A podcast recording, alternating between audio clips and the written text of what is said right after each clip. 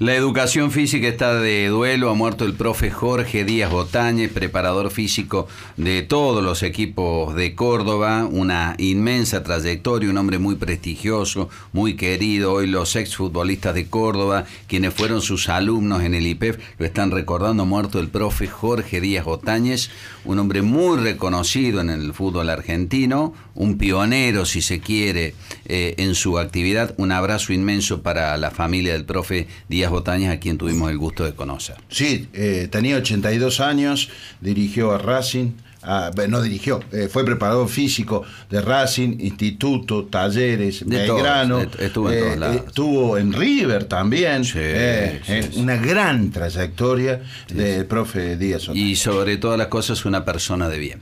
6 de la mañana, 56 minutos, hay un grupo de padres, dice Padres Organizados Córdoba, advierten sobre la necesidad de poner en condiciones los colegios, los establecimientos educativos para tener clases presenciales este año. Está Gabriela Pestrín de esta agrupación. ¿Qué tal, Gabriela? Buen día.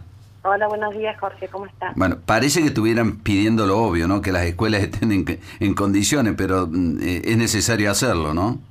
Sí, hace hace rato que venimos trabajando en esta en esta solicitud al gobierno provincial y al gobierno nacional, por supuesto, en todo el país, este, para que se inicien las clases presenciales en marzo. Eh, y en febrero para aquellos de la, vuelta a clases para los chicos de los sextos años y sextos grados. Eh, hemos pedido en la reunión que tuvimos con el ministro Graubach el año pasado en noviembre que se pusieron a trabajar en la recomposición de, y refacción de los edificios escolares para poder afrontar la, la, presencialidad como, como corresponde y parece ser que recién ahora están viendo cómo se va a dar esa esa presencialidad que tampoco está garantizada. No, no, no, está claro. A ver, sí, sí. el discurso. Eh, la, la, Nación ha decidido que cada jurisdicción tome la determinación pertinente en su lugar de acuerdo a la cantidad de casos. Aquí Graovac hace 24 horas nos dijo que la idea era una modalidad dual, una modalidad mixta entre presencial y virtual. Veremos cómo continúa eh, el número de casos, ¿no? Eh, Claro, pero eso es difícil de creer, digamos, porque esa, esa situación que se aprobó en el Consejo Federal de Educación allá por septiembre, en donde le daba la, la mm, decisión a cada provincia de ver cómo hacían para regresar a la presencialidad de acuerdo a este famoso semáforo epidemiológico, eh, Córdoba no abrió ni una sola escuela, ni una, ni una sola aula, digamos, en toda la provincia, en lugares en donde nunca hubo circulación viral o en otros lugares en donde la situación del semáforo daba en verde y esto se lo hemos reclamado personalmente al ministro.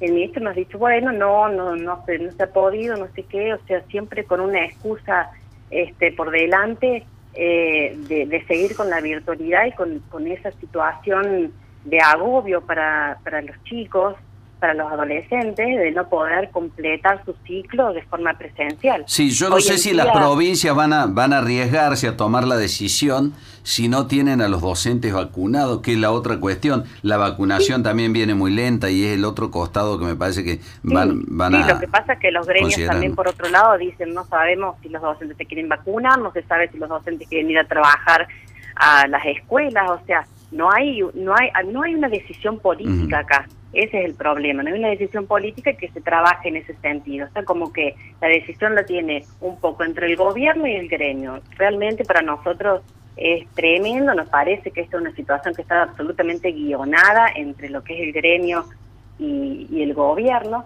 Si bien hay algún grupo de docentes que está trabajando para la vuelta a la, a la escuela, digamos, este no, no tiene la suficiente fuerza, eh, porque bueno, hay mucha mucho impedimento por parte de los gremios para que los docentes se manifiesten, ¿no? Este, el grupo de padres, por el contrario, tenemos una situación más eh, de expansión federal eh, y bueno, tratamos de trabajar en conjunto, por supuesto, con este grupo de docentes, pero bueno, no, no, no estaría alcanzando, porque lo que está haciendo falta es que toda la sociedad se involucre en esta situación, porque realmente el tema de la educación es transversal. O sea, nosotros no tenemos educación, pues no tuvimos educación presencial por un año y eso va a impactar necesariamente indefectiblemente en el futuro de este país y no nos estamos dando cuenta ahora, pero nos vamos a dar cuenta más adelante y realmente va a ser incorregible ese error. Muy bien. Eh, Gabriela, muchas gracias por estos minutos. Tomamos la inquietud de ustedes. gracias a vos, Jorge. Hasta luego. Que muy bien, hasta luego. Gracias. Bueno, el debate que se viene, la discusión que se viene. ¿Qué va a hacer Córdoba?